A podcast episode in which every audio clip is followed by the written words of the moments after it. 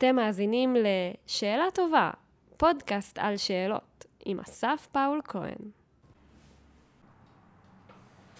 ברוכים הבאים לעוד פרק בפודקאסט שאלה טובה, פודקאסט על שאלות עם אנשים שואלים, אה, ובכל פרק אנחנו מארחים מישהו שחלק מהעבודה שלו קשורה בשאלת שאלות, כדי לנסות להבין מה הופך שאלה לשאלה טובה, איך אנחנו יכולים לשאול שאלות יותר טוב, איזה סוגי שאלות אה, מתקיימים במרחב שלו, וככה לקחת קצת טיפים, להיות שואלים יותר טובים. אה, וכהרגלנו נתחיל בשאלה, אז תבחר מספר בין 1 ל-85. בחרתי.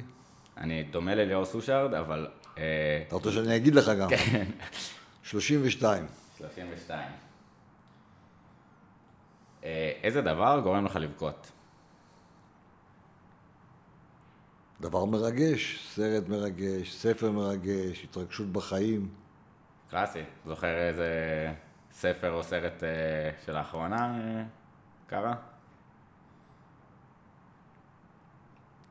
לא זוכר לאחרונה, זוכר סרט. אה, איזה סרט לאחרונה הזלתי דמעה? וואלה, כבר לא זוכר. היה סרט, הנשיא מאוהב, שם הזלתי דמעה בסוף, אבל זה מזמן. מגניב, נשים אה, לינק ב... בטייטלים לסרט. אני גם אלך על סרט, אה, וסרט שהוא לאו דווקא עצוב, אבל אה, שומרי הגלקסיה, Guardian of the Galaxy, ההתחלה שמה, טירוף, נשים גם לינק.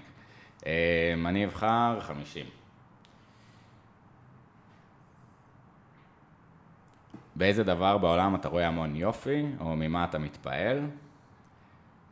אז לי עולה כזה אנשים, דבר ראשון, לראות כאילו התקהלויות של אנשים ואנשים ספציפית, מסקרן אותי מה הסיפור מאחוריהם ואיך הם הגיעו כזה, הדברים הגיעו לידי כך של ויסלבה שמברובסקה, או כן הם עלים, יונים, וגם לפעמים הקטע שאני הולך ברחוב ואני קולט שכולם מדברים פה עברית, שזה כאילו מובן מאליו, אבל קטע ש...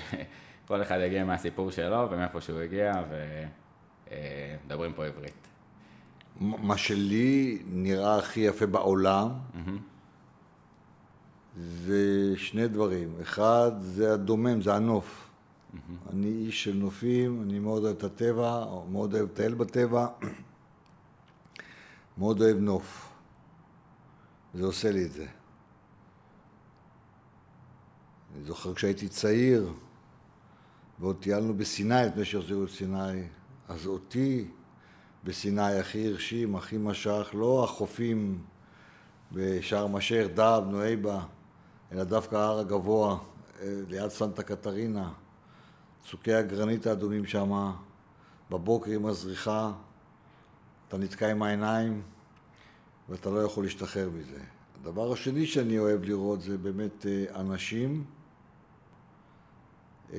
אני אוהב להתבונן באנשים, אני אוהב לשבת במסעדה ולהסתכל על אנשים.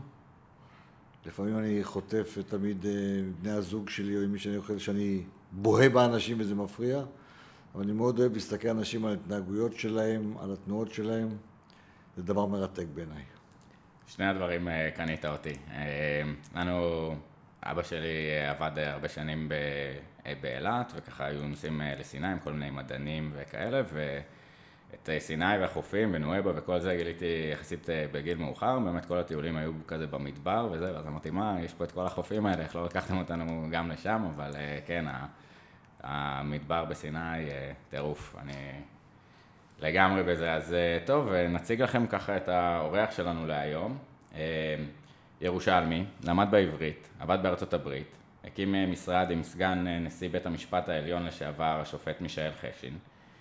ממשרד בוטיק בירושלים הפך לאחד המשרדים המובילים בישראל, הליטיגטור המוביל בישראל, שייצג תיקים מהחשובים בהיסטוריה המשפטית של המדינה שלנו, כלכליים ולא כלכליים, מקו 300 דרך אריה דרעי עד למתווה הגז, אוהד הפועל, אהלן, מזל טוב לגביע.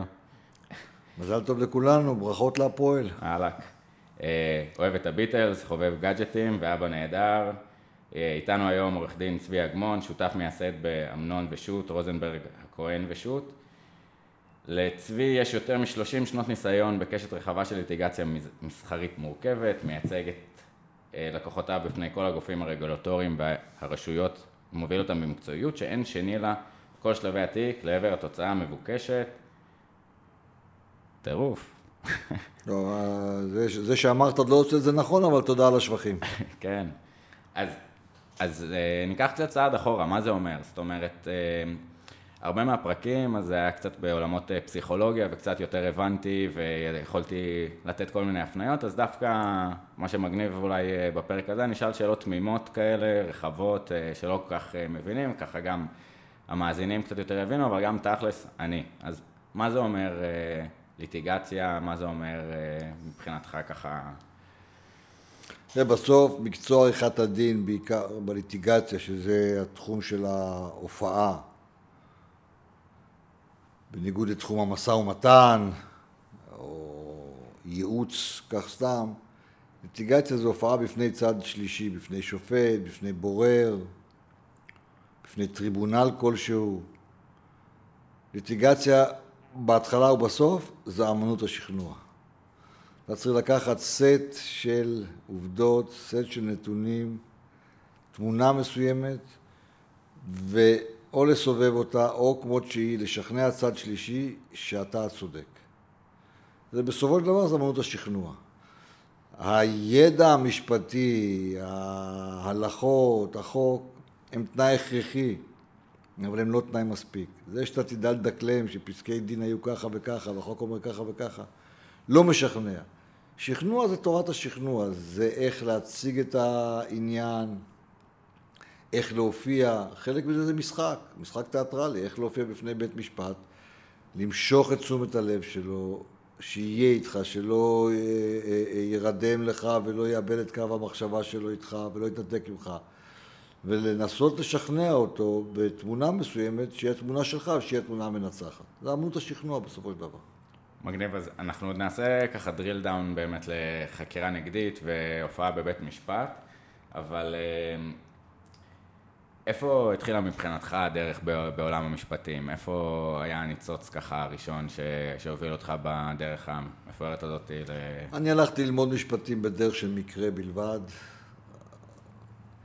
הייתה בחירה, אתה לא תאמין לי, אבל הבחירה ללכת למשפטים הייתה בהפלת מטבע. התקבלתי לשני מקומות, אחד זה הנדסת תעשייה וניהול, מה שאבא שלי רצה שאני אלך להיות, לשלב את ההנדסה עם הכלכלה. אני הייתה לי איזו ידידה של אדם משפטי, אמרה לי זה על הכיפאק, הפלתי מטבע, הלכתי למשפטים, קשה להגיד שהתלהבתי מהלימודים יותר מדי, אבל כבר נכנסתי לתלם, מה שהדליק בי את הניצוץ, מה שהכניס אותי לעולם המשפט, זה ההיכרות שלי עם, אה, לימים שופט בית המשפט העליון, השופט מישאל חשין, הייתי, הצלחתי להגיע להיות מתמחה אצלו, להכיר אותו, להתאהב בו, לפתוח ביחד משרד, הוא עבד במשרד אחר, היה יועץ במשרד אחר, עזבנו את המשרד האחר, פתחנו משרד ביחד שנינו, והוא זה שהביא אותי בעצם לעולם המשפט. מגניב, זה בסוף boiling uh, down כאילו לבן אדם מנטור, או בן אדם שיש לך חיבור איתו שמצית איזשהו... Uh... חד וחלק, חד וחלק מנטור, אישיות מדהימה, ייחודית, לטוב ולרע, אבל ייחודית שאין שני לה. התחברנו בקליק שקשה להסביר אותו בדיוק, אנחנו לא בני אדם דומים, בחלק מהדברים אנחנו דומים, בחלק שונים מאוד, אבל הקליק נוצר והוא הכניס בי את הניצוץ בעולם המשפטים ואת ההחלטה ללכת לעסוק בליטיגציה, כי בתחילת הדרך שגמרתי ללמוד רציתי להיות כמו שאר עורכי הדין, לעשות עסקאות, לקנות את זה, למכור את זה, לא חשבתי להופעות בתי משפט, אבל uh, ממנו זה בא. לא מצטער על זה. כן, אז זה ממש נקודת מפנה, זאת אומרת, וגם מבחינת האומץ, אה, לסיים אה, התמחות, אה, לעשות דברים, ואז להגיד, אוקיי, אני מקים משרד, ואפילו לפנות למישהו, לשכנע אותו, איך, כן, איך זה, זה עבד ככה? זה היה אומץ גדול מאוד, אני עבדתי בחוץ לארץ, נסעתי לניו יורק ל... לימים, זה היה לשנה, אז לא היה ברור לכמה זמן. חזרתי ארצה להתחתן, כשהייתי פה בארץ, באתי אליו הביתה, אמרתי לו, אומר לי, מה אתה עושה שנה הבאה? אמרתי לו, עם רעד גדול, בוא נפתח משרד. עכשיו, אני גמרתי התמחות לפני חצי שנה, עורך דין קטנצ'יק, הוא אחד מגדולי עורכי הדין בישראל, זה היה לא פשוט, אבל היינו מאוד קרובים, והוא הסכים, ופתחנו משרד, חזרתי ארצה, בתום שנת עבודה בארצות הברית, פתחנו משרד, שנינו לבד, הוא ואני. ומה, ככה בהסתכלות אחורה מהימים הראשונים של משרד אה, בוטיק קטן, אפילו לבחור בהגבלים עסקיים, תחום לא. מאוד חדש בתקופה לא, הזאת? אז- לא היה אז- בת- בשלב לא, הזה? הגבלים עסקיים היה פחות או יותר כשמי שעזב את המשרד והלך לבית המשפט העליון. עסקנו רק בליטיגציה, בליטיגציה מנהלית, בעיקר בבג"צים. עשינו את פרשת 300, הצלנו את גלי צה"ל מסגירה. עשינו הרבה מאוד תיקים ציבוריים, ובעיקר בתחום המשפט המנהלי, מה שנקרא בג"צים. לא עסקנו בשום דבר אחר חוץ מבג"צים. אוקיי, אז עוד אה, נגיע ל, ל, לשלב הזה, אבל באמת, אה, אתה אומר, הצלנו את, אה, את גלי צה"ל, תיק 300, אה, דברים גדולים שמשפיעים על איך ש, שהמדינה מתנהלת, ובאיזשהו אופן, אני חושב שיש מין רשת בלתי נראית אה, לאזרח התמים, שזה כל מערכת המשפט, החוקים, ה...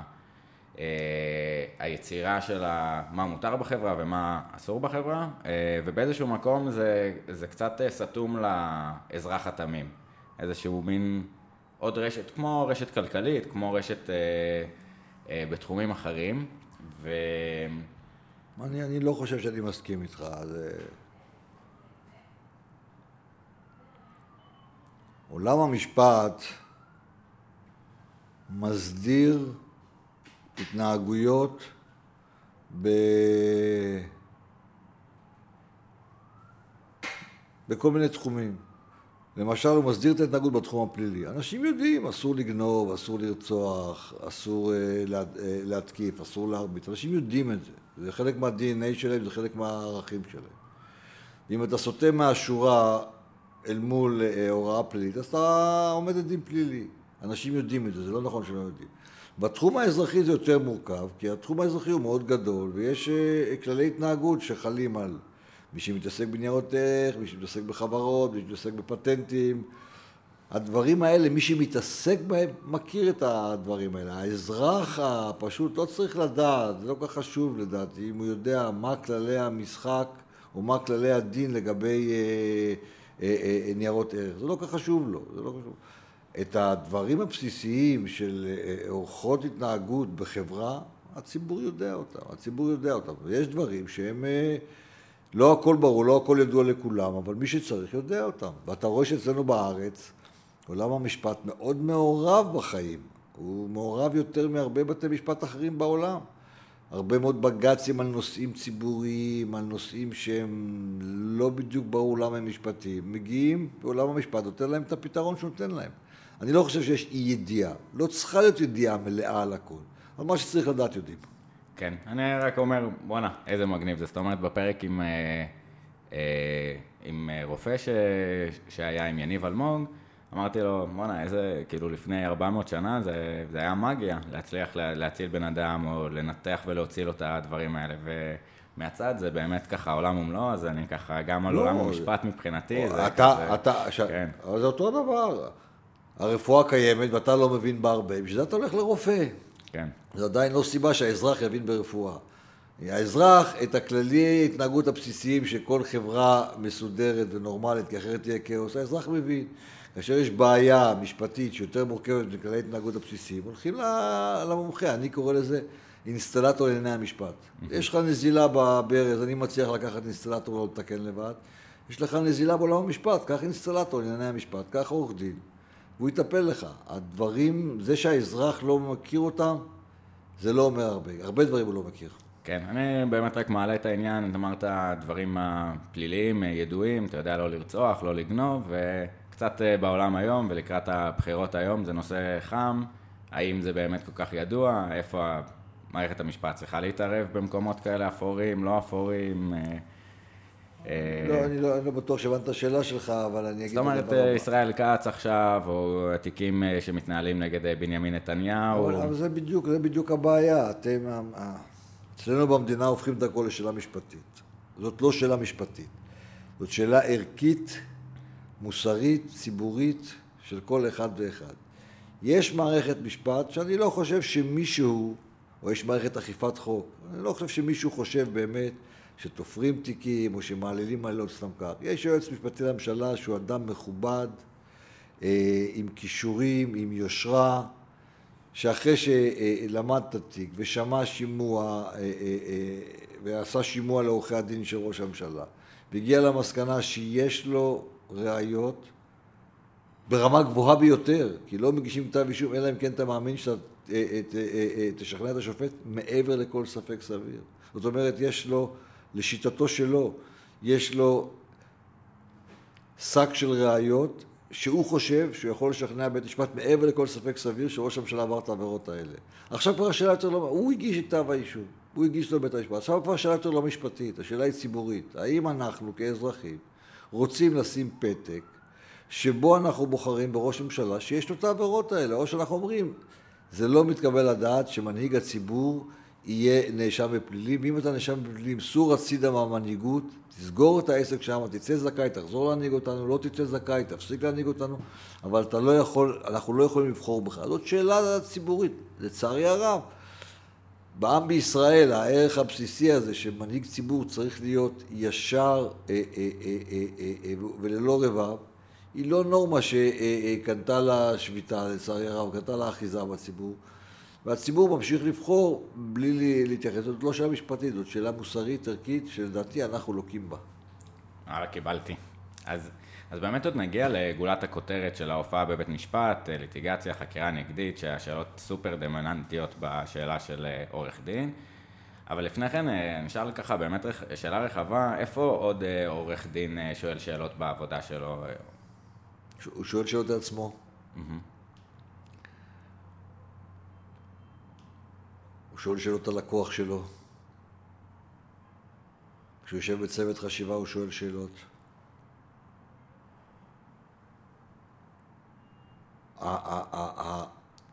שאלת השאלות היא, היא, היא אולי הבסיס לעיסוק שלנו, כי אנחנו באים בבוקר לעבודה ואנחנו לא יודעים מה יהיה היום. Mm-hmm. ופתאום דופק בדלת מישהו, זה כמובן אילוסטרטיבי, זה לא קורה ככה, מטלפנים למזכירה, מתאמים, אבל דופק מישהו בדלת, אומר שלום, שמי משה, וזאת הבעיה שלי, תעזור לי. אני מפה צריך להתחיל להבין מה הבעיה שלו. אני צריך לקבל את כל הסיפור, אני צריך שהוא לא יפספס דברים שאחר כך אני אגלה אותם מאוחר מדי, אני צריך לדעת את הכל מההתחלה כדי שאני אדע איך לתכנן מה לעשות, ואם חסר לי חומרים ואני אלך בדרך מסוימת, אני עלול למצוא את עצמי בפני שוקת שבורה. אז השאלות מתחילות מזה שבא לקוח ואתה רוצה להבין מה הסיפור שלו, להבין איפה החולשות של הסיפור שלו, איפה החוזקות, מה היה, לתחקר אותו כדי שהוא, בין בשוגג או בין שלא בשוגג, לא ישמיד פרטים. אחר כך אתה שואל את עצמך, מה עושים הלאה? אתה חוקר את עצמך מה עושים הלאה, אתה בונה אסטרטגיה. כל זה זה מערכת של שאלות שאתה שואל כדי ליצור את, את זירת הפעולה הנכונה. מטורף, זאת אומרת, הסיטואציה הזאת שמגיע מישהו באמת עם איזשהו צורך, רצון, מגיע לאינסטלטור אה, משפטי, לבקש עזרה, והידיעה שזה לא מספיק אה, שהוא פשוט יגיד את הבעיות שלו ואת הסיפור אה, שלו, צריך לעזור לו עם שאלות ברור. מונחות, עם שאלות כדי לברר את המידע. אז... ברור לגמרי, תראה, האמת היא דבר יחסי, וסט של עובדות זה תלוי באיפה אתה מסתכל עליו. אתה יכול לתאר סט של עובדות בצורה ורודה, אתה יכול לתאר אותו בצורה יותר שחורה. לקוח בא וחושב שהצדק איתו, ולכן הוא בא שתעזור לו, נניח של לקוח שחושב שעשו לו עוול, אז הוא מספר איזה סיפור שהוא כולו ורוד מבחינתו. זאת האמת שלו, הוא לא משקר, אבל זה לא בטוח זאת האמת האובייקטיבית, או זה לא בטוח שזאת האמת שתיראה לשופט שידון בזה. לכן אתה צריך לקחת את כל הזירה כולה ולצייר אותה, ואת אותם חלקים שהוא פספס כי הוא חושב שהם לא חשובים, או הם מפריעים לו לתמונה הוורודה, אתה צריך לחלוב ממנו, בין באמצעות שאלות, בין באמצעות בדיקת המסמכים שהוא מביא לך, אבל אתה חייב לתאר, לצייר לך ולתאר לעצמך את כל הזירה כולה, גם על החולשות שלה. אז איך עושים את זה? זאת אומרת, הוא מגיע, באמת אמרנו, עם סט אה, הגנות, אה, שימור עצמי והסיפור שלו, שהוא הצליח לספר, איזה סוג שאלות אתה מוצא אה, השאלה... רלוונטיות, אקטואליות, בלהבין סיפור של לקוח. אין פה, אין, אין פה... כן, זה קשה גם להכיל. אין פתרון בית ספר, אין, הוא... זה לא במדף, אתה קונה פסק זמן, אתה קונה מצופה, אתה קונה טורטית. זה, זה טיילומד. הטיפ הראשון, או השאלה הראשונה, שבדרך כלל אני שואל, בא אחד אומר לי, פלוני חייב לי זה וזה וזה וזה וזה, עשיתי ככה וככה וככה, והוא לא משלם לי. Mm-hmm. השאלה הראשונה שואלת אותו, תגיד, פנית אליו? הוא אומר, כן, כן, כן, נו, מה הוא אומר? אני רוצה להבין, אם, אם הסיפור שלך כזה פשוט, אז אני לא מבין למה הוא לא משלם לך. מה הסיבה שהוא נותן לך, למה הוא לא משלם לך? אז פתאום אתה שומע את הסיבה, ופתאום התמונה תופסת זווית אחרת, זה לא כל כך כמו שהוא אמר, הוא לא בדיוק עשה את מה שהוא אמר, הוא לא גמר את העבודה, הוא כן גמר את העבודה, העבודה הייתה לא טובה, כל מיני דברים שהוא לא חושב שהם נכונים, הוא לא מספר אותם. השאלה הראשונה שאני שואל בדרך כלל, מה הצד שכנגד שלך אומר לך? ולא תמיד אתה מגיע לתשובה, כי לפעמים הצד שכנגד לא, לא משיב. Mm-hmm. אבל זאת שאלה שאיתה אני מתחיל. שאלה, אני חושב שזו שאלה מצוינת מכמה סיבות. אחד, כאילו באמת להאיר את הפנס ממקום אחר, ו- והרחקה, זאת אומרת, הוא פחות ברגליים של עצמו, איזשהו זווית אמפתית על הסיפור, ש- ש- שאפילו זה לא מישהו, מה מישהו מהצד או מה אשתך אומרת, אלא הצד הכי רלוונטי, מה הטענות שלה. נכון.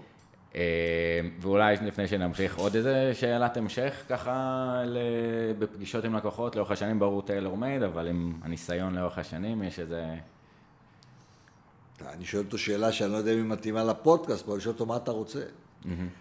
מה אתה רוצה, זה בסדר, הוא מספר סיפור. לרצון יש מחיר. מה אתה רוצה ללכת לבית משפט? זה עכשיו חמש שנים להתגלגל ולשלם שכר טרחה בעוד הודעה חדשה. אתה רוצה ללכת אה, אה, אה, אה, להתפשר, אתה מוכן לגמור. אתה אה, שואל אותו בסוף, אחרי כל הסיפור שלו, מה הוא רוצה בסוף. ומשקף לו את ה... במרכאות, את העלויות, את המחיר של כל אה, אלטרנטיבה שהוא בוחר בה. שאלה טובה, ככה בתחקיר שעשיתי ככה בקטנה, זה איזשהו משל אולי לענבים. מה, מה הדבר שהוא רוצה להשיג? יש את המשפט של... כן, אתה רוצה לריב עם השומר או לאכול את הענבים, כן, כן. מוכר. כן, שלך, סתם אמרתי, מגניב. אמ, אז, אז זה ככה באמת עם, ה, עם הלקוח, בבניית אסטרטגיה, בישיבות אה, הבנת התיק, איך... איך השאלות נראות, הישיבת אה, סיור מוחות, אה, הבנה מאיפה לגשת לזה, איזה שאלות מתקיימות במרחב הזה?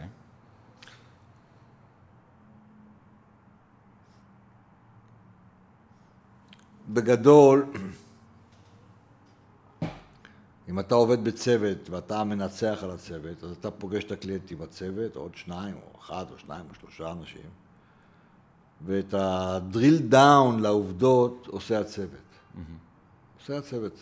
אני נכנס בשלב מאוחר יותר. אני מקבל מהם תמונת מצב שהם מתוך ראיונות איתו, ומתוך, בעיקר מתוך מסמכים, אני אוהב ללמוד טוב טוב מתוך מסמכים. מסמכים מזמן אמת מספרים את הסיפור הכי טוב מאשר הזיכרון האנושי שהוא מתעתע בכולנו. אז לומדים את העובדות ואז הם מציגים לך, אה, מעלים על הכתב את סיפור המעשה. סיפור המעשה הזה בדרך כלל יש בו חורים. אחד, כי המסמכים מזמן אמת לא מכסים את כל התמונה כולה, לפעמים גם לא את כל הרצף הכרונולוגי. שתיים, עולה סיפור לפעמים שהוא אה, לא עושה שכל, doesn't make sense. אתה אז יושב עם הצוות שלך ואתה עושה להם חקירה, מה התשובה על החסר פה, מה קורה פה, למה זה ככה, למה זה ככה, כדי להעמיק ולחקור ולצייר את התמונה בצורה הכי מדויקת. החלק השני הוא שזה רק פנימי נעשה, לא נעשה עם לקוחות, זה מה ההשלכות המשפטיות של סיפור המעשה. איזה עילה, איזה, איזה טענה משפטית עולה לנו מהסיפור הזה, איזה טענה משפטית נגדית יכולה לעשות, מה קורה עם התיישנות למשל, מה קורה עם החוק הזה, מה קורה עם החוק הזה, איך הדין, איך העובדות משפיעות על הדין, או מה תוצאת הדין על בסיס העובדות.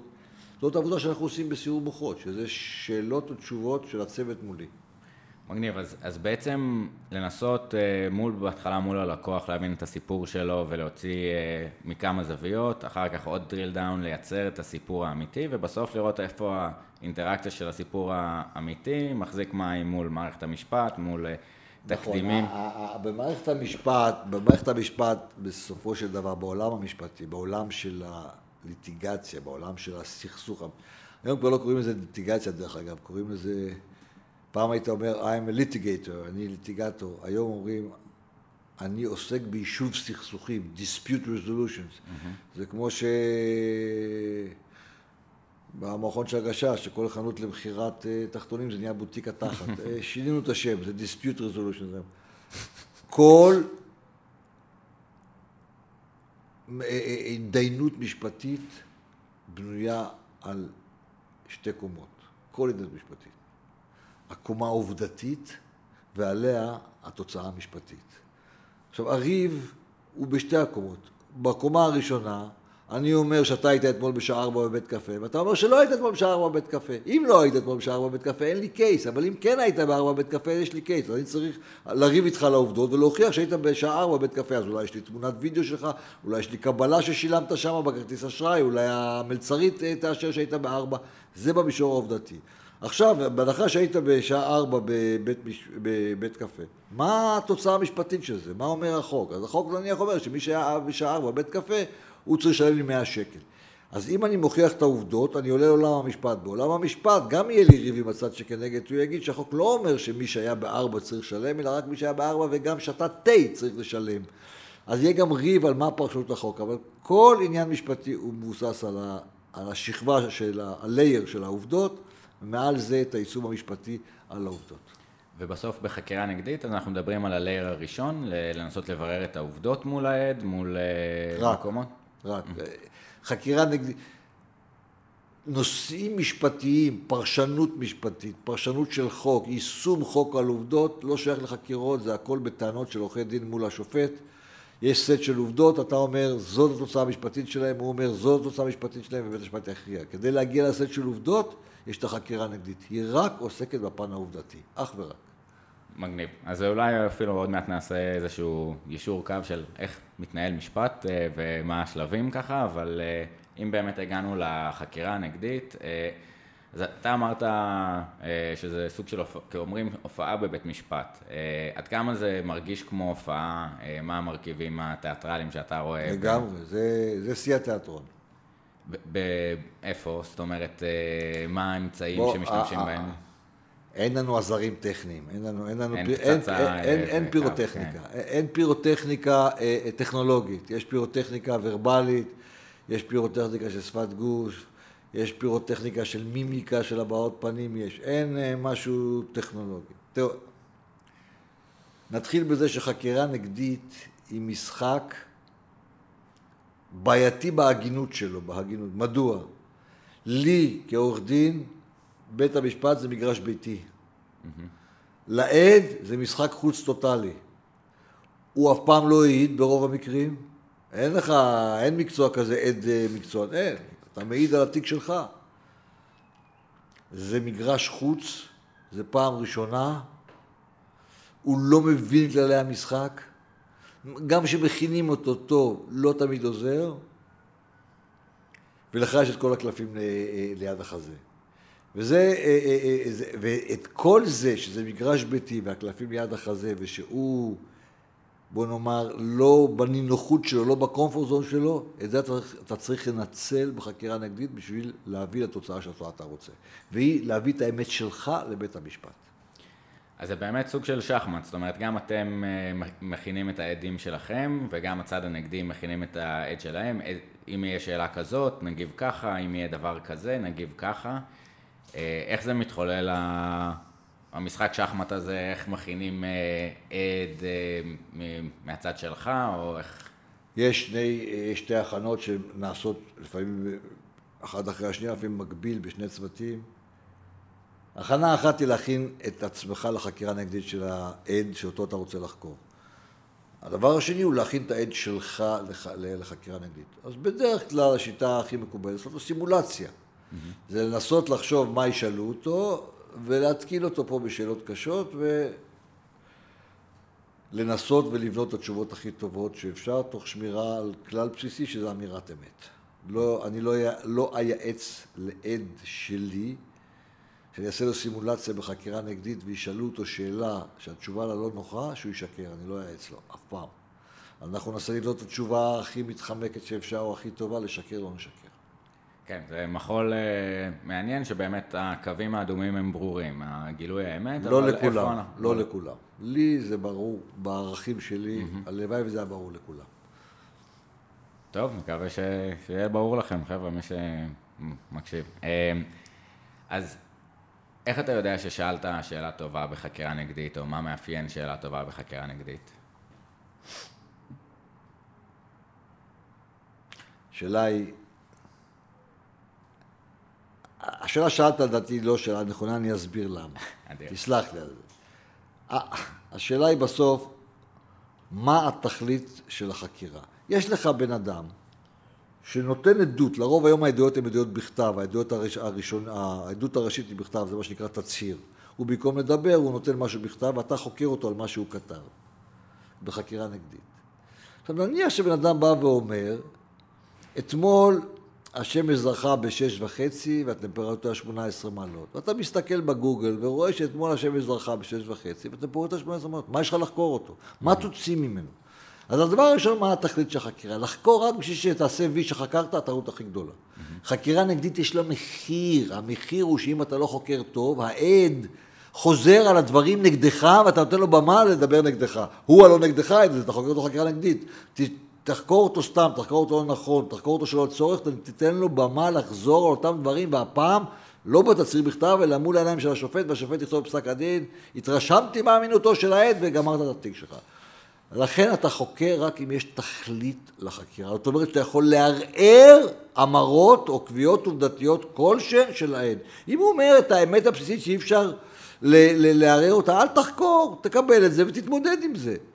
אבל אם עד מספר סיפור שלשיטתך הוא לא נכון, אתה רוצה להוציא ממנו שהסיפור שלו לא נכון. הזכייה בחקירה היא, בסרטים זה העד נשבר, מתחיל לבכות ואומר רצחתי, רצחתי, זה בסרטים, בחיים זה קורה מעט מעט מעט מאוד. אתה בסופו של דבר חקירה טובה היא חקירה שאתה מבקיע בקיעים בעד. אתה לא מחסל אותו ומתחיל לבכות ואומר שיקרתי, סליחה, והולך לכומר אה, אה, לווידוי. אין דברים כאלה, זה רק בסרטים. בחיים האמיתיים זה אם אתה, יוצ... אתה יוצר תחושת חוסר אמינות של השופט, כי התשובות שלו מתחמקות, כי התשובות שלו לא עושות שכל. לשם נועדה חקירה נגדית, במקום שאתה, שיש תכלית לחקירה הזאת. עכשיו, איפה הבעיה? אני אתן לך, אני אתן את הטיפ שאני אתן לכל עורכי הדין, זה טיפ לא מובן לכולם, זה טיפ שמעט מאוד עורכי דין עושים אותו, אבל זה הטיפ הבסיסי בחקירה נגדית. בלעדיו אין. אתה לא שואל שאלה שאתה לא יודע מה התשובה לה מראש. Mm-hmm. זה נשמע מטומטם, אתה יודע את התשובה מראש, מה אתה שואל? זה לא נכון. אתה צריך לשאול את השאלה אותו, ושהוא יגיע לתשובה שאתה רוצה. ויש לך אותה. מה זאת אומרת יש לך אותו? אתה שואל אותו, תגיד, אתה רוצה לו, הוא אומר שהוא לא היה אתמול בקפה בשעה ארבע, ואתה רוצה להוכיח שהוא כן היה בקפה בשעה ארבע. אתה אומר לו, כתבת בתצהיר שהיית אתמול, בש... שלא היית אתמול בשעה ארבע בקפה. נכון. זאת אמת? כן. אתה עומד על כך שלא היית אתמול בשעה ארבע בקפה? עומד על כך. איפה היית אתמול בשעה ארבע? והוא אומר לך מקום, ואז אתה מוציא תמונה מהכיס שהכנת מבעוד מועד, מראה אותו ואת המאהבת שלו יושבים בשעה ארבע בבית הקפה. ושם לו את זה על השולחן. אתה יודע מראש שיש לך את התשובה איפה היה בארבע, כי יש לך קבלה מהבית קפה, יש לך אה, אה, אה, תמונה, יש לך משהו. לשאול שאלות פתוחות בחקירה נגדית ולתת להעיד, להעיד מה שהוא רוצה, זה הכישלון הכי גדול, אתה נותן לו במה לחזור על הדברים שלו. לשאול שאלות סגורות, שאלות מנחות, אף פעם לא לשאול מה השעה, אלא תמיד לשאול האם השעה היא ארבע, תמיד לשאול שאלות שהתשובה להן היא בכן ולא. לתת כבר את התשובה בגוף השאלה. נכון שהשעה ארבע? הוא אומר לך כן, לא. לא מה השעה. ואם הוא יגיד לך לא, השעה היא לא ארבע, עכשיו תוציא לו שעון ותראה לו. זה הטכניקה הראשונה בחקירה נגדית. נשמע נורא פשוט, נשמע ממש על סף הטמטום, נורא קשה לביצוע. אחד, כי אתה מאוד מתפתה להמשיך בשאלות המשך שהן פתוחות, ואתה מאבד את כל ה... אה, אה, יתרון שיש לך. שתיים, לא תמיד יש לך את התשובה לשאלה. לא תמיד יש לך תמונה שהוא היה בשעה ארבע, ואתה חייב להוכיח שהוא היה בשעה ארבע. מה אתה עושה? זה בפודקאסט הבא. אדיר, זה, זה באמת ההבחנה הכי גדולה, וזה ככה ההבנה גם בפרק. הרבה מהזירות האחרות, מה שמעניין בשאלה, או ניסיתי גם ככה לנסות להבין מה זה בכלל שאלה, זאת אומרת, שאלה קצת מוזרה, אבל מה מאפיין שאלה. ואחד ההסברים הבסיסיים זה... אמ, סביב משהו שאנחנו לא יודעים, שיש לו כמה uh, תשובות אפשריות, אחרת לשאלה אין כל כך uh, בשר. ובהרבה זירות השאלה הפתוחה היא מה שמעניינת, כי אתה מקבל איזושהי הצצה לעולמו של האחר, רשת הנוירונים שלו, אפשר להגיע למידע חדש של האנושות וכו' וכו'. ובאמת בזירה פה, המלך הוא השאלה הסגורה. הידיעה מראש והבנייה של השאלות לעבר איזשהו טיעון שאתה מנסה להוכיח. ושאלה מנחה, תמיד שאלה מנחה. אל תשאל מה דעתך על אה, אה, אה, המניה הזאת והזאת. תגיד לו, נכון שאתה חושב שהמניה הזאת היא גרועה או טובה. בחקירה נגדית, אל תיתן לעד את האפשרות לענות מה שהוא רוצה. זה בדיוק הפוך ממה שאתה אמרת שאתה רוצה בסקרנות, לקבל תשובות, נוירונים, ללמוד דברים חדשים. פה אין לי שום סקרנות, פה יש לי רצון להגיע לתכלית מסוימת שהוא ייתן לי את מה שאני צריך. מגניב, ו- ו- ופה גם באמת העניין קצת האינטרדיסציפלינרי, איפה שיחות, איפה שאלות מתקיימות במרחב מסוים, ואיפה אנחנו יכולים לשים לב כשאנחנו שואלים שאלות סגורות, מוכוונות ומנחות במקומות אחרים, או איפה אנחנו טועים ושואלים שאלות פתוחות וכאלה וכאלה בעולם של בית משפט. אכן. מגניב. אז אם תוכל אולי קצת לשתף קצת באסטרטגיות של לגשת לעד, כדי להוציא ממנו את המידע שאתה רוצה, אז זה, קצת דיברנו על זה, נגיד רם כספי אומר על אה, לא להכין שאלות מראש דווקא, להכין אה, נושאים ולסגור אה, מסלולי נסיגה אפשריים, זאת אומרת, איפה היית... רם כספי, אני מאוד, א', מאוד אוהב אותו, ב', מאוד מעריך אותו, חולק עליו. אוקיי. אני בחקירה נגדית, אחד, לא מכינים לי אותה, אני מכין אותה לבד. Mm-hmm. את כל השאר הדברים מכינים לי פה. אני מנצח, כל הצוות עובד עבורי. חקירה נגדית אני מכין לבד, אחד. שתיים, אני מכין אותה בכתב ידי. אני כותב ואומר לעצמי את השאלה, עוצם את העיניים ורואה מה התשובה של העד. ולפי זה אני גם מנסח את השאלה. עושה את זה סינגל הנדד. שלוש, אני בא עם כל השאלות מוכנות, ואני בא עם אופציות, מה שרמי אמר סגירות. אני רוצה לשאול אותו שאלה, ואז אני אומר, הוא יכול לענות לי ככה, הוא יכול לענות לי ככה. אם הוא עונה לי ככה, זה מה שאני אומר לו, ואם הוא עונה לי אה, בצורה אחרת, זה מה שאני שואל אותו. זה אני בא מוכן מראש עם האופציות. אבל הכל כתוב, הכל מוכן, כל המוצגים שאני רוצה להציג לו נמצאים בקלסר מתויקים לפי המספר שלהם. חלק מהחקירה הנגדית זה להכניס את העד למתח ולחץ, שאז האמת אולי יוצאת החוצה. כי הוא לא, הוא לא יכול לחשוב לשקר.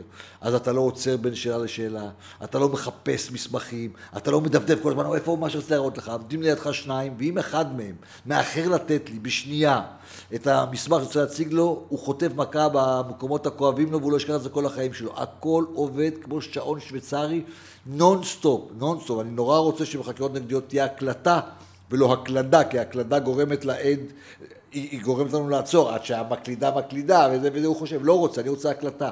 אני רוצה לדפוק לו, לדפוק לו, לדפוק לו, לא לתת לו מנוח. וזו שאלה רודפת שאלה, שאלה רודפת שאלה, שכל המוצגים רצים, אין דקה הפסקה, אין דקה מנוחה שבאמת. עכשיו, מה זה אסטרטגיה? בסוף זה הכי tailor made שיכול להיות. אני יכול לדבר על, על שתי אסטרטגיות שאתה עושה בהן שימוש. אחד, זה להתחיל איתו בטוב, להתחבר עליו. לתת לו את כל השאלות שהתשובה להם היא כן, כן, כן, כן, נכון אתה נחמד, נכון אתה זה, נכון אנחנו לא צודקים, נכון אתה צודק, נכון אתה גאון, נכון אתה יפה, נכון, נכון, נכון, נכון, נכון. כאילו אה, אה, אה, לתת לו נינוחות שאז הוא ירד מהמשמר, מהלחץ, מהמתח שבו הוא נמצא כל הזמן, איפה אני מתקיע אותו לתת לו נינוחות, לפרוק אותו מההגנות שלו ואז לתקוע לו איזה מסמר ולהתחיל לזאת. זו עוד אסטרטגיה אחת. זה, זה טוב אה, לפודקאסט, זה טוב בסרטים, לא תמיד זה עובד. האסטרטגיה השנייה היא להסביר לו שאנחנו יודעים שהוא שקרן. את זה אתה עושה על ההתחלה. אתה תופס אותו במשהו קטן. הוא כתב שהטמפרטורה אתמול הייתה 18, שאתה יודע הייתה 16. אתה יודע שהטמפרטורה 16, וזה חשוב, הפער של שתי מעלות חשוב בתיק. אתה אומר לו, נכון, על השאלה הראשונה, נכון שכתבת 18? אתה בטוח זה 18. אתה חוזר איתו עשר פעמים על זה שהטמפרטורה הייתה 18 מעלות. נכון שכתבת את זה? בדקת, בטח בדקת ביסודיות כמה הטמפרטורה, איפה מדדת, למה מדדת, כמה, מה עשית, כמה זה, והוא אומר, פתחתי בגוגל, פתחתי בכל מיני אפליקציות של מזג אוויר וזה וזה וזה וזה, כל זה עשית והגעת ל-18, וטווח, אתה מראה לו חמש אפליקציות, שהיה 16, אתה אומר לו, אתה שקרן טוטאלי. ואז הוא יודע, הופ, אני בבעיה פה, הוא מתחיל לראות, ואז כל שאלה הוא מרים. זה... או שאתה נכנס בו בום על ההתחלה, את ה, אה, אה, מעיף לו את הרהיטים בראש ואת כל ההגנות והוא מתחיל לשקשק, או שאתה הולך איתו באיזי, ואז הוא נרדם על השמירה ואתה נכנס בו. מגניב שני אסטרטגיות אה, נכונות, גם אה, דיברת על באיזה מרחבים זה מתקיים, אז בפודקאסט אחלה אפשר להתחיל בטוב כדי ככה לעורר אה, שיחה וזה, אבל גם באמת... זה ב- נכון לכל דבר. כן, ברעיונות, זאת אומרת, הגישה הפעם הייתה מאוד להלחיץ ולראות במצבי לחץ בכל מיני מקומות, ושוב, מרחבים שונים, אבל הגישה קצת בפרק עם אה, ליאת בסיס דיברנו על זה, על אה, להיות ב-best interest in heart, שפה בעצם אולי אה, בהגדרה זה הפוך. אה, ולאפשר לו לבוא, להביא את עצמו לידי ביטוי, וככה אתה מקבל את התשובות היותר אותנטיות ואת הפחות מגננות, ככה כן. אה, ובאמת דיברת קצת על בג"צים, אה, בבג"צים אין חקירה נגדית. נכון. למה בעצם? זה הייד פארק. היית פעם ב debating בהייד פארק? כן. זה הייד פארק. למה? כי זה אה, מורשת של המשפט האנגלי. זה מסובך פה, ניכנס לזה אה, בג"ץ, שזה בית משפט גבוה לצדק, זה תרגום מילולי של אה, בית משפט באנגליה, בלונדון, שנקרא High Court of Justice. זה פשוט תרגום של High Court of Justice, בית משפט גבוה לצדק. בבית המשפט הזה נידונו אה, אה, אה, תביעות או עתירות, קוראים לזה אפילו תביעות, עתירות, כנגד המלך. המלך שהוא הריבון. לימים הממשלה, אבל זה היה המלך פעם. המלך לא יכול היה להישפט בבתי משפט רגילים, כי בבתי משפט אתה שופט לפי המעמד שלך. לורדים נשפטים בפני לורדים, פשוטי עם נשפטים בפני פשוטי עם. למלך לא היה מישהו בפיר שלו, אין לו אף אחד, לא, אבל הוא בכל זאת עושה עוולות לציבור, ולפעמים הוא לוקח יותר מדי מיסים, לפעמים הוא אה, גוזל קרקע, לפעמים הוא עושה זה, ו- ו- לאזרחים. הייתה, הייתה טרוניה כנגד המלך או כנגד אה, שליחיו. אז הקימו בית משפט מיוחד, שנקרא High Court of Justice. שבו אפשר להביא עתירות, לא נקרא לזה, אפילו קוראים לזה תביעות, קוראים לזה petitions, לכן זה עתירה פה לבג"ץ ולא תביעה לבג"ץ, כי זה תרגום של המונח petition באנגלית. אפשר להגיש עתירות, בקשות, petition, אנא בית משפט, בוא תדון כנגד המלך, אנא, אנא, בבקשה ממך. ובהליך כזה נגד המלך לא חוקרים את המלך, לכן גם לא חוקרים בבג"ץ. והאנלוגיה אבל של אה, מדינת ישראל כמלך היא... אבל זה, בתפיסה מלך זה שלנו. השלטון, מלך זה שלטון. כן, לא אז- מחזיקה מים, מרגישה אבל, היום. אבל, אבל זה מה ש... זאת המסורת שאנחנו יצרנו אותה, זה גורם ל... תראה, זה גם מסורת ויש לזה גם רציונל. אתה לא רוצה להעמיד פקידי מדינה לחקירה נגדית על כל מה שהם עשו, זה יפחיד אותם מלעשות פעולות למען הציבור. יש כל מיני רציונלים. בסוף, בתחום עולם המשפט, זה שאין חקירה נגדית יוצר עיוות גדול מאוד בבג"צים, כי אתה לא יכול להוכיח לבית המשפט שהמדינה לא חשבה שהיא עשתה משהו, או היא, היא, היא היה לה איזשהו מניע זר, אתה לא יכול להוכיח את זה, כי תבוא המדינה ותגיד, הכל שיקולי מדיניות, הכל בתום לב, הכל זה. בסדר, אלה כללי המשחק, אנחנו חיים איתם. אוקיי. אמ, אז באמת דיברנו על, אה, על כל מיני אה, דוגמאות אה, מעולמות ה-18-16 מעלות. רציתי אולי, אה, אם תוכל להיכנס למקרה אחד ש, שהצלחת לערער אה, אה, את האמינות של מומחה. היו לא מעט מקרים, ש- היו לא מעט מקרים. המקרה אולי עם הפרופסור כלכלה מטקסס, כן. קצת אה, לתת אבל זה פרטים תיק תלוי? ועומד, זה תיק תלוי ועומד, בוא נשאיר אותו. שמה, אוקיי. שמה, שמה קרה כמו בסרטים, המומחה בא ואמר, נכון, חוות הדעת שלי לא נכונה. זה קורה לך once in a lifetime. רגע מכונן, רגע כאילו, מכונן, והוא ביקש להגיש, ב- הוא ביקש להגיש חוות דעת חדשה, אנחנו סירבנו. אהה. זה כיפים במשרד. זה היה, אה, זה היה אחד ההיילייטים שלי בחקירה נגדית. אבל גם חקרתי את פרופסור זליכה בסיפורי IDB, הוא- נגמרה החקירה, נגמר התיק. יש אה, מקרה שהוא לא אה, תלוש, אתה יכול לתת לנו קצת פרטים מבחינת שאלה שאמרת, וואי, זה היה שאלת מפתח, והצלחנו... אני חקרתי את... בשביל להבין שאלת מפתח, זה צריך להיכנס כן, לכל כל התיק, תאמין אוקיי, לי, ה- ה- המאזינים הפודקאסט ירדמו על ההגה, לא כדאי. אה, אני לא מכיר שאלת זבנג וגמרנו שניצחת.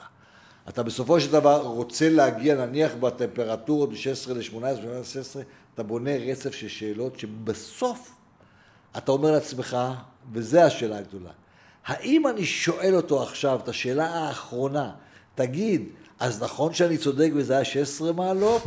ואז הוא יגיד לך, לא, לא, לא, לא, ואז אכלת את הכל? או שאתה אומר לעצמך, תראה, יש כל כך הרבה תשובות שמלמדות שזה ה-16, אני לבית משפט אגיע, אסכם לבד, ולא אבקש ממנו תשובה מסכמת. זאת הבעיה הכי גדולה. אתה נורא רוצה שהעד יגיד לך שאתה צודק. אחרי שהלכת איתו כל הדרך, והוא כל שאלה נפל, הוא נפל ונפל ונפל ונפל, ברור לכולם שזה 16 מעלות, ועדיין, אם תשאל אותו שאלת סיכום, הוא יגיד לך, לא, לא, זה 18.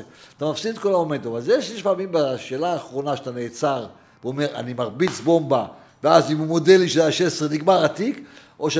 ולוקח סיכון, או שאני אומר, אני אקח את כל מה שנתן לי, ואני אגיד לבית המשפט, אדוני, אתה צריך לקבוע בית משפט זה ה-16, כי תראה את כל השעות. מתי ככה, מתי ככה? לפי המקרה. כן, יש משחק, אה, משפט שאומר, אה, חזיר קטן אה, אוכל קצת, חזיר גדול אוכלים אותו. נכון. אם אתה נכון. חמדן ואתה רוצה נכון. את זה עד הסוף, אז נכון. מגניב איפה לעצור, וגם באמת לדעת איפה השאלת המחץ שלך, לאן אתה בונה. ו... אין, אין, אין שאלת מחץ. אין שאלת מחץ, אני לא מכיר דבר כזה, זה רצף קטן מאוד.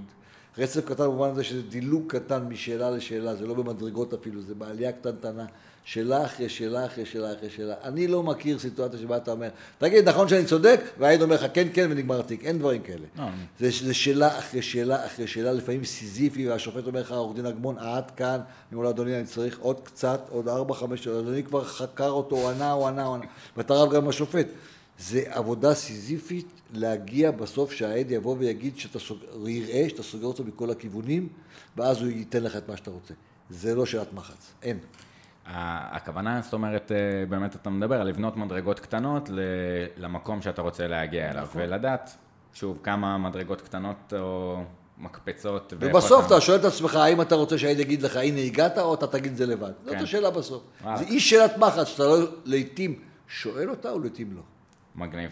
אמ, בוא נראה, יש לנו קצת זמן לפני אה, שאלות מהקהל. אמ, מעניין אותי אולי קצת לשאול פתוח אה, על הדרך ש, שעשית באמת מתחילת הדרך של אה, פתיחת המשרד אה, עד לטירוף שזה כאן היום. מה אתה חושב שהיו ההישגים המשמעותיים של המשרד בכמה מקומות, או, או מה לדעתך בהובלה של המשרד, ברמת התרבות הארגונית ואיך שיצרת אפשר את ההצלחה של מה שזה היום? אני אה, אה, אה, עכשיו כבר 35 שנה עורך דין, לא, 36 שנה עורך דין, ב-83 קיבלתי את הרישיון. זאת אומרת, בנובמבר 19 הייתי 36 שנה עורך דין, שזה מטורף, מטורף. התחלתי כאמור כמתמחה אצל מישה חשין, אחר כך פתחנו משרד, היינו שנינו, יצקתי מים על ידיו במשך חמש, שש, שבע שנים. רק סחבתי מזוודות, לא הופעתי, לא כלום, תמיד הוא היה מופיען, אבל זה מה שאני אומר פה לכולם, אל תרוצו להיות ישר להופיע בבתי משפט, ישר להיות uh, בראש התיק. תלמדו מה בעלי ניסיון. לשבת לצידו חמש שנים לראות איך הוא מופיע, זה מה שבנה אותי. פשוט, זה כמו שפעם היו עושים, בגילדות, איך היית נהיה אמן, היית שוליה של אמן, למדת מאמן, למדת, למדת, נהיית אמן, זה מה שקרה לי. לא אוניברסיטה, לא שום דבר, זה פשוט לראות איך הגדול מכולם עובד ולנסות להיות כמוהו. זה, זה כל הרעיון. עכשיו, המשרד גדל, המשרד גדל כי אה,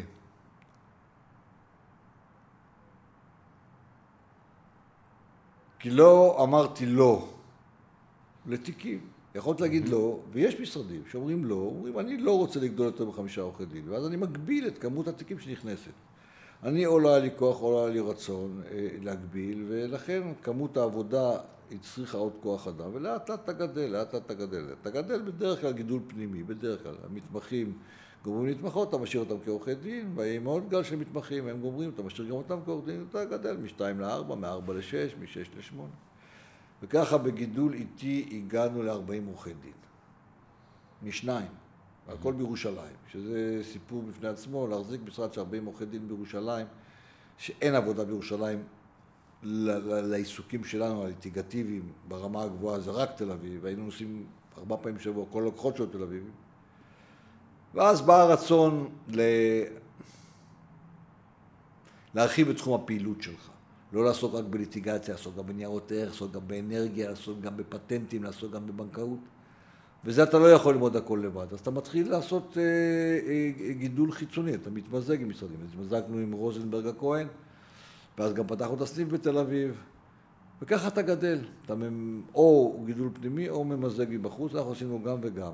והגענו היום למאה ולא יודע כמה, עשרה עורכי דין, משהו מטורף. אני חושב שדוקטור מישל חשין, עליו השלום, לו היה יודע, היה מתהפך בקברו. הוא חשב ששלושה עורכי דין זה משרד גדול. מגניב. אה, אני לקחתי, א', באמת את ה... תמצא לך מורה ותלמד ולא לקפוץ אה, מעל הפופיק. אה, מעניין אותי, אולי שאלת המשך על זה, זה חלק מה... מהדברים עובר בדיפוזיה ולראות ו- ו- ולשמוע, אבל חלק אולי זה למידה מכוונת, יש דברים מסוימים שניסית ללמוד ממנו, לשים לב אליהם ככה בדיעבד? כן, לאיך כותבים. Mm-hmm. איך כותבים. זה חלק מהאמנות השכנוע. אחד, כותבים קצר במובן זה שהשורות הן קצרות, המשפטים קצרים והפסקאות קצרות. תכתוב הרבה, אבל הפסקאות קצרות. שתיים, תדפיס תמיד ברווח כפול, mm-hmm. תמיד, ותעשה ארבע, כלומר, פעמיים רווח כפול בין פסקה לפסקה, ואז הדף נראה אוורירי. יש לך שורה, רווח כפול שורה, אחר כך רווח יותר גדול בין פסקאות, הדף אוורירי. דף אוורירי, השופט קורא ולא מעיף את העיניים. אתה נותן לו דף, שורה, שורה, שורה, שורה, חמישים שורות בדף, הוא לא קורא, הוא מבלבל כן. אותך. תדפיס כפול, תכתוב קצר, תכתוב נכון, עברית נכונה, זה מה שלמדתי ממנו, והעברית שלי לא הייתה תקנית בכלל. למדתי ממנו, ללכת למקורות ללמוד את העברית. לכתוב, לכבד את הנייר שאתה כותב עליו, זה יכבד אה, אותך. את זה למדתי משאל חשי.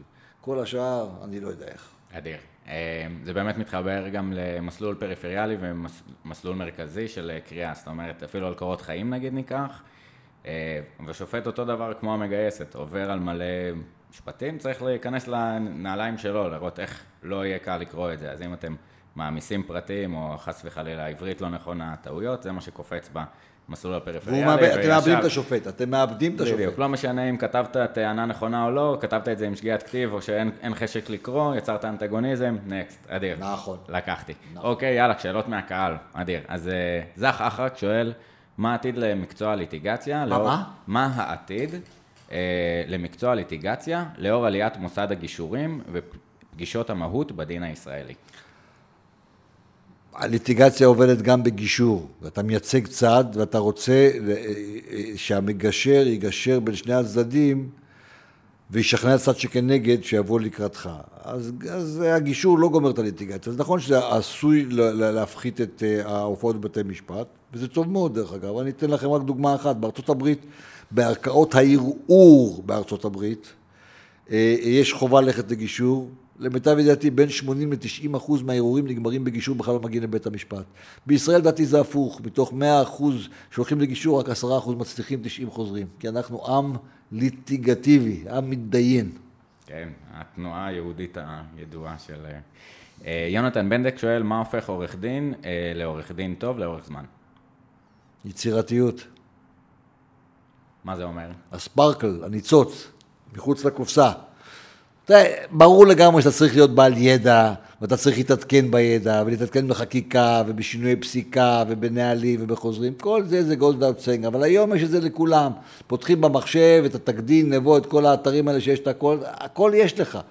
מה שעושה אחד יותר טוב מהשני, ומה שמביא לפעמים לניצחון, זה הניצוץ, זה ה sparkle, זה יצירתיות, זה המחוץ לקופסה, זה אמנות השכנוע, זה איך לשכנע בצורה יוצאת דופן. זה מה שעושה אחד יותר טוב מהשני. מגניב. אה, שלומי אברהם שואל, מה המקרה הכי מצחיק שזכור לך מבית משפט? הכי מצחיק? כן, סיטואציה הזויה שאתה אומר, וואלאק.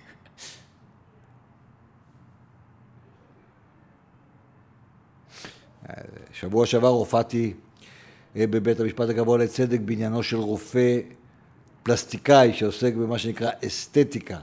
זה הגדלות חזה, הקטנות חזה, ו... התקשיתי להסביר לבית המשפט שהוא מגדיל ציצים ומקטין ציצים.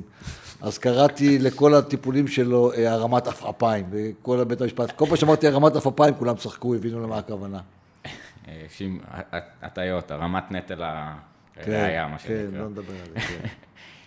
אה, אוקיי, מיכל מעריב שואלת, מהן לדעתך קבוצות הכוח המשמעותיות בישראל, או קבוצות האינטרס המשמעותיות בישראל?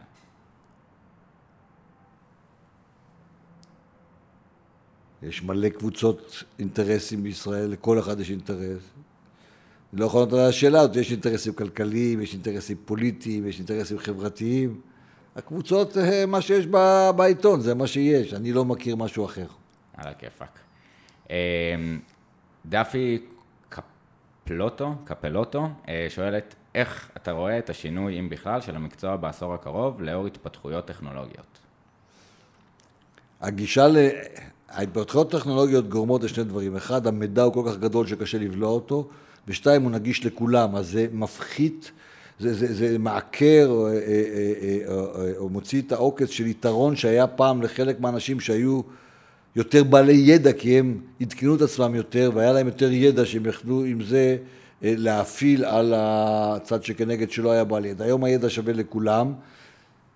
אני חוזר למה שאמרתי קודם, מה שמחייב אותך להפעיל את המוח ולהיות יותר יצירתי, כי אחרת כולם שווים. אני מעריך ואני מאוד מאוד מקווה שהטכנולוגיה תביא לקיצור ב... במשך ההתדיינויות. בין אם על ידי זה שהכל יהיה דיגיטלי והדברים יוגשו דיגיטלית ויהיה הרבה יותר קל לטפל בכל, אני מקווה שזה יוכל לאפשר קיצור הליכים משפטיים. מעולה. אה, יעל כהן שואלת, מה ההישג המשפטי שאתה הכי גאה בו? פרשת קו 300. על הכיפאק. טוב, אז אה, סיימנו ככה את השאלות מהקהל. השאלה האחרונה, ככה, שאנחנו מסיימים איתה כל פרק, אה, מאוד פתוחה, אתה יכול לקחת אותה לאן שאתה רוצה. אה, אם היית יכול לתת טיפ או עצה לעם ישראל בדרך שבה הוא עושה שימוש בשאלות, בהקשבה, כדי שיהיה פה יותר טוב. גדול עליי. גדול? גדול עליי. גדול עליי. איזה טיפ קטן לעורך דין, אה, איך לעשות שימוש טוב בשאלות ככה, אולי מתוך הפרק או בכלל?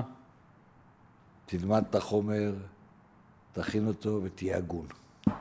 נשמע טוב. יאללה, בואו נהיה יותר הגונים. תודה רבה, צבי, היה מרתק. מגניב שמפה רואים את אה, יד אליהו אדומה, היידה הפועל. יאללה, נתראה בפרק הבא.